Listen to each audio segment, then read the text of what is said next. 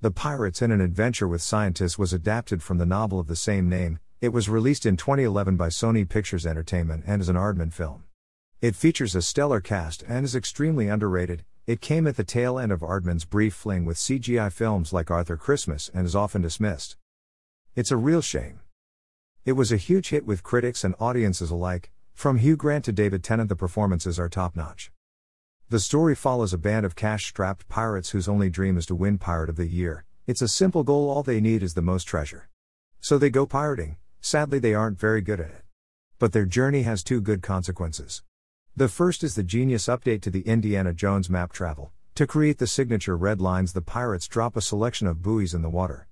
The film also utilizes 2D animation to illustrate some scenes which are of a grander scale. Being stop-motion scenes set in large bodies of water are near impossible without the aid of expensive computer graphics, so the animators use a detailed 2D map which comes to life and shows a sense of scale. The film does use CGI as well, but it ends up being the weakest element of the film. It always works best when it's practical.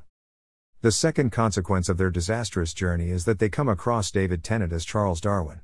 Darwin recognizes their parrot Polly as a dodo and encourages them to go to London with her, as they are sure to win the big science prize. Each of the pirates has a different opinion on this suggestion. Hugh Grant's the pirate captain is all for it. He is a treasure-obsessed madman.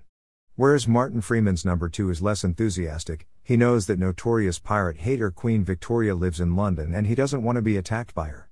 The other pirates are generally happy to go along with whatever the captain says. The visual design of each character is amazing. Their personalities are expressed simply and effectively.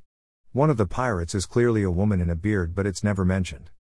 The pirates arrive in London and go to Darwin's house. They meet his personal butler, a monkey called Mr. Bobo.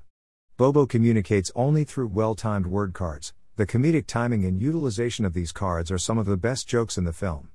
It seems Darwin is not really as nice as he purported to be. He tries to steal Polly in a chase scene which goes all over his house. In the end, it leads to the complete implosion of his house, but the nonchalance with which he shrugs off this minor inconvenience is very funny. The pirates, who don't yet know that Darwin tried to steal Polly, attend the Scientist of the Year convention in some excellent disguises so as to avoid being spotted. There are more of Aardman's signature visual gags in this scene. Obviously, the pirate captain wins the prize with his previously extinct bird. This is a good time to mention that the film is not only hilarious, visually rich, but also educational. Darwin and the pirate captain go to claim the prize, which is not gold but an audience with Her Majesty the Queen. This is a problem as she really hates pirates. Darwin fawns over Her Majesty, and the pirate captain swaps Polly for an immense amount of treasure and an official pardon. It seems that everyone has what they want, and the captain returns to the ship victorious. He and the crew claim the trophy for Pirate of the Year, but something is missing. Polly was more than the team's mascot. She was the feathery heart and soul of the boat, and the fact that the captain swapped her for a meaningless trophy is a big problem. The captain is vain and shallow, but this film is only 90 minutes long and deep down he's a good person. So he returns to London in search of Polly.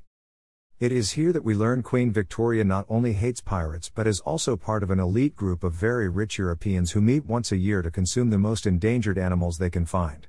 She wanted Polly not as a pet but as dinner. The captain finds Darwin, distraught at the idea that the Queen has been using him to find exotic animals for her to eat. While he might have made some bad decisions, he values science and only really wanted to impress the Queen. So he teams up with the captain and they chase after Queen Vic in a hot air balloon. I like the fact that out of all the characters, Darwin is the one to receive the most character development. He goes from lovesick puppy to animal rescuer in seconds, but it is a justified change. All the pirates regroup for a final showdown with Queen Vic aboard her huge ship. The Queen goes absolutely batshit insane, revealing that her corset is in fact a huge metal thing and she is not fat at all but some kind of a gymnast. The pirates escape with Polly. They are unpardoned by the Queen and return to exactly the same place they were at the start.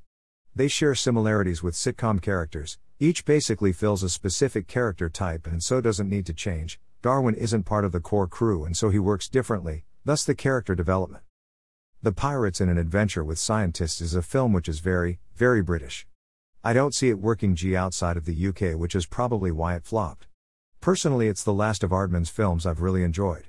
Primarily because it has great characters, inventive visuals, and it doesn't force unnatural pop songs into the narrative, like Early Man.